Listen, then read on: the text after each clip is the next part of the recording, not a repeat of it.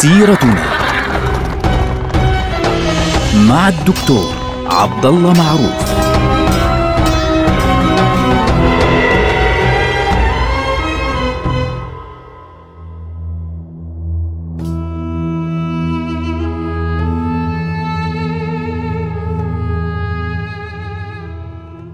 السلام عليكم ورحمة الله وبركاته. سيرتنا سيرة هذه الأمة ونحن الآن في عهد الدولة العثمانية وتحديدا مع نهاية عهد السلطان عبد الحميد الثاني.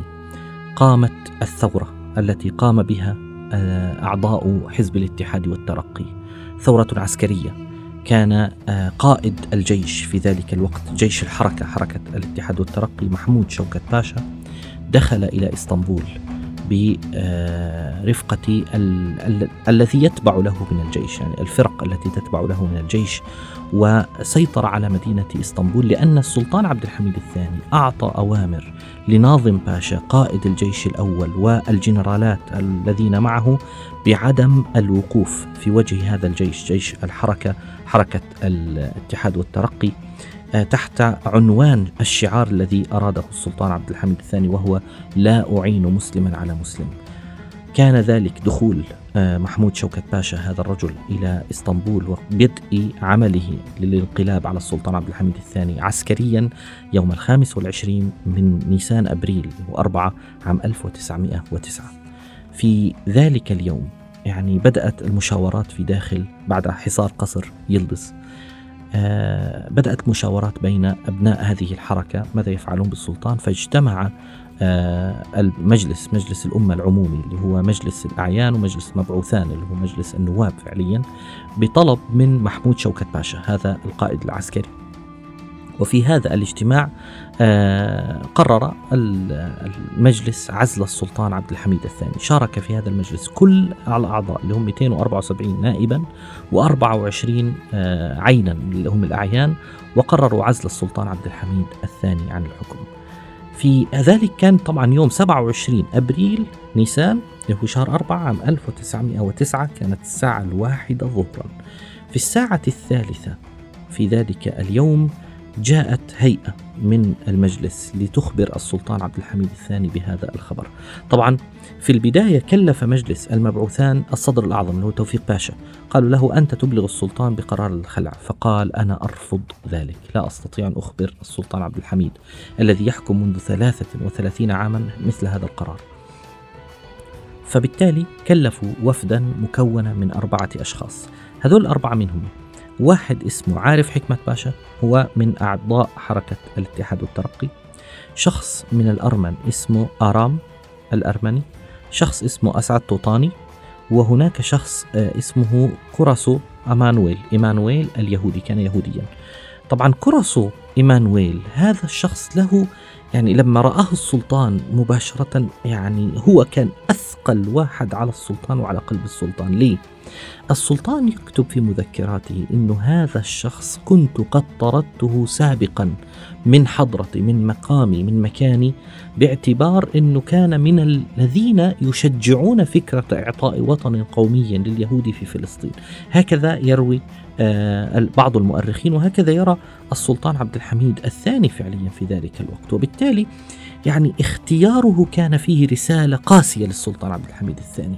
ورسالة قاسية جدا فعليا لأسباب خلع السلطان عبد الحميد الثاني. هكذا يرى مناصرو السلطان عبد الحميد الثاني في ذلك الوقت. اختيار شخص أرمني وإحنا بنعرف قصة الأرمن في ذلك الوقت كانت قوية ومشتدة بشكل كبير جدا وشخص اللي هو كوراسو مانويل اليهودي الذي كان من أنصار فكرة إقامة وطن قومي لليهود وكان السلطان قد طرده فعلا يعني سابقا من حضرته ومن مقامه وكان هذا صعبا على السلطان عبد الحميد الثاني بشكل كبير جدا. الآن هذا الأمر حدث في الطابق السفلي في القاعة الكبرى من دائرة المبين في قاع في قصر يلدز. على فكرة هي موجودة هذه القاعة. ما زالت موجودة إلى اليوم ويمكن أن ترى هذه القاعة التي آه، أخبر فيها السلطان عبد الحميد الثاني بذلك ال- الموقف الرهيب. وكان مع السلطان عبد الحميد الثاني في ذلك الوقت ابنه الأمير عبد الرحيم أفندي وشخص اللي هو الباش كاتب عنده باش كاتب علي جودة بيك. طبعا آه، في ذلك الوقت أخبر السلطان بالنص التالي وقف أمام هؤلاء الأربعة فقالوا له يعني يا عبد الحميد لقد خلعتك الأمة. بهذا اللفظ آه الذي استعملوه خلعتك الأمة. فالسلطان عبد الحميد يعني استقبل الموضوع بهدوء شديد. طبعا قالوا له أين تريد أن تقيم؟ قال أنا أرغب في أن أبقى في قصر تشران. طبعا أخي مراد الخامس كان قد أقام في قصر تشران مدة طويلة جدا منذ خلعه حتى وفاته. فبالتالي أنا أرغب بأن أقيم في ذلك المكان. ففعلا كانت الفكرة أصلا أنه يقيم في قصر تشران السلطان عبد الحميد. فبالتالي كان يظن السلطان أنه سيفعل يعني سيفعلون معه ذلك ولكن وصل الخبر إلى محمود شوكت باشا. قائد هذه الحامية اللي هو جيش الحركة الذي يحاصر قصر يلدز فرفض ذلك رفضا قاطعا. طبعا لماذا؟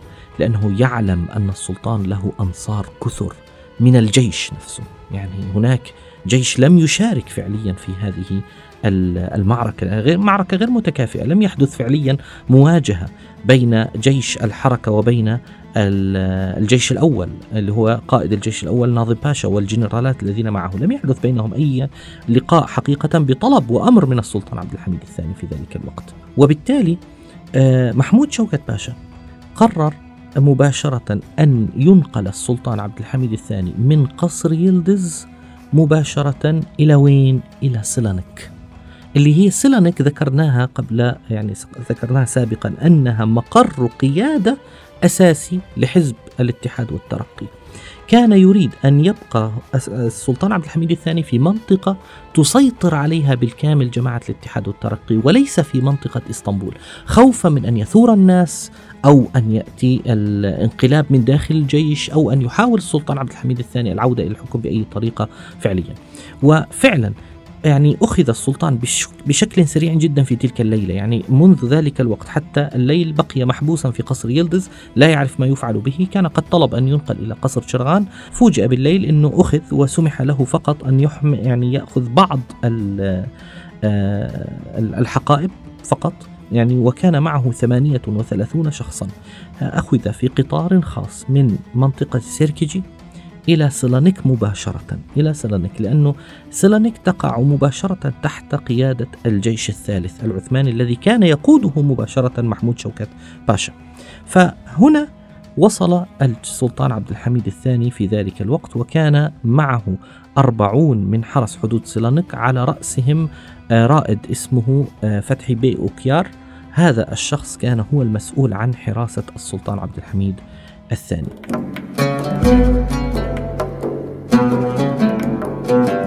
طبعا وضع في قصر اسمه قصر ألاتيني آه، في منطقة سلانيك وهذا القصر طبعا قديم موجود يعني منذ زمن طويل ولكنه بقي فيه السلطان عبد الحميد الثاني تحت حراسة مشددة لمدة ثلاث سنوات.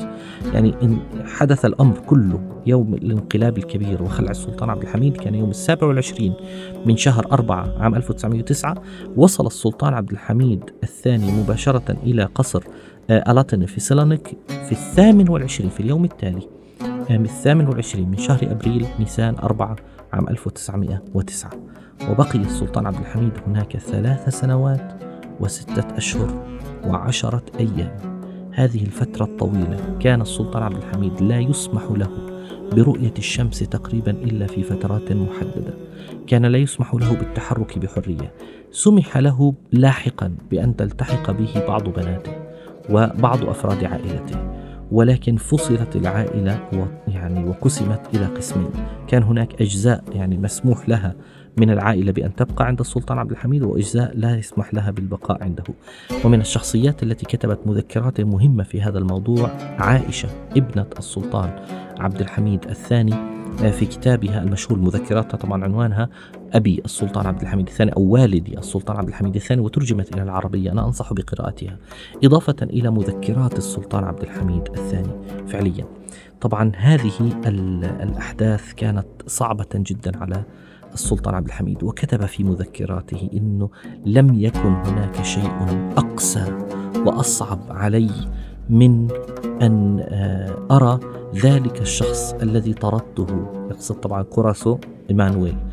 آه يوما يأتيني ويخبرني بكل يعني عنجهية أنه والله لقد خلعت من هذا المنصب.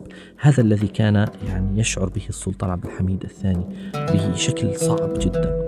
طبعا بقي السلطان عبد الحميد الثاني كما ذكرنا ثلاث سنوات وستة أشهر وعشر أيام بالتحديد في قصر ألاطين في سيلانيك معتقلا في ذلك الوقت يعني فعليا من عام 1909 حتى عام 1912 في عام 1912 قامت حرب شديدة كبيرة جدا سنتحدث عنها إن شاء الله لاحقا وهي حرب البلقان الأولى. وهذه الحرب كان لها أثر سيء جدا على الدولة العثمانية. سنتكلم عنها إن شاء الله في وقتها بإذن الله رب العالمين. ولكن واحد من الأحداث الرئيسية التي حدثت في هذه الحرب كانت قرارا اتخذ في ذلك الوقت من قبل. آه، الحكومة حكومة الاتحاد والترقي التي سيطرت على الحكم طبعا آه، في أيام السلطان محمد رشاد التي سنتكلم عنها لاحقا إن شاء الله. آه، كان هناك قرار خوفا على السلطان عبد الحميد الثاني من القتل أو الاغتيال بحيث لا تحدث مشكلة داخلية داخل الدولة العثمانية. تم نقل السلطان عبد الحميد الثاني مباشرة إلى إسطنبول وكان نقله يوم الأول من شهر نوفمبر اللي هو شهر 11 عام 1912 نقل إلى إسطنبول بواسطة باخرة ألمانية لأن آه، البحر الأبيض المتوسط في ذلك الوقت كان يعني مسرحا لحرب شديدة بين اليونان والدولة العثمانية وبالتالي تحرك السلطان عبد الحميد مجبرا طبعا آه، بواسطة هذه الباخرة الألمانية إلى إسطنبول فوجد نفسه في إسطنبول وتحديدا في منطقة بيلربي حيث أقام السلطان عبد الحميد آخر ست سنوات تقريبا من حياته تحديدا تحديدا مش مش ست سنوات تحديدا كانت آه، خمس سنوات وثلاثة أشهر وتسعة أيام كما يعني يعدها بعض المؤرخين في قصر بيلربي يعني هذا القصر على فكرة موجود حتى اليوم. موجود بالضبط في منطقة بيلربي الواقعة في محافظة أسكدار في آه، إسطنبول. مباشرة تحت جسر شهداء 15 تموز. يمكنك أن تدخل هذا القصر على فكرة اليوم. يمكنك أن تدخله بتذكرة. تأخذ فيه جولة وبين يعني هذه الجولة من بين المناطق التي تزورها في داخل هذا القصر تزور الجناح الخاص الذي خصص للسلطان عبد الحميد الثاني وعاش فيه آخر فترة من حياته اللي هي آخر خمس سنوات وثلاثة أشهر من حياته رحمه الله. بقي السلطان عبد الحميد الثاني هناك وكان يرى بأم عينيه في بداية الحرب العالمية الأولى. والهزائم المتتالية للدولة العثمانية أمام عينيه وكان لا يستطيع أن يفعل شيئا لأنه معتقل داخل هذا القصر.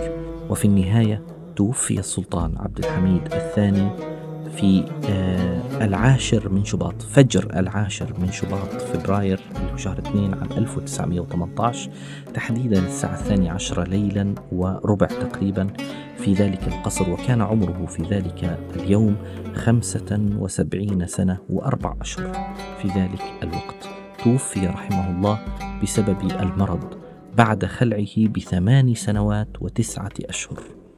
وكانت في ذلك الوقت الدولة العثمانية تنهار في أيام الحرب العالمية الأولى وسط النيران ووسط المصائب ووسط الحروب. ولكن يعني قدر للسلطان عبد الحميد الثاني أن يموت قبل أن يرى نهاية الدولة العثمانية.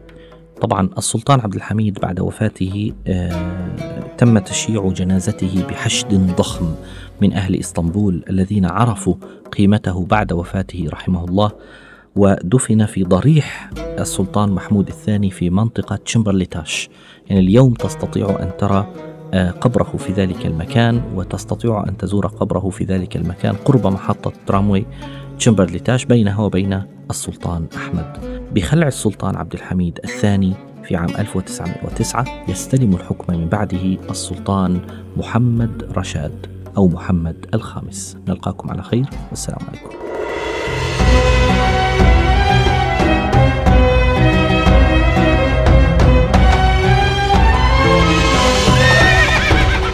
سيرتنا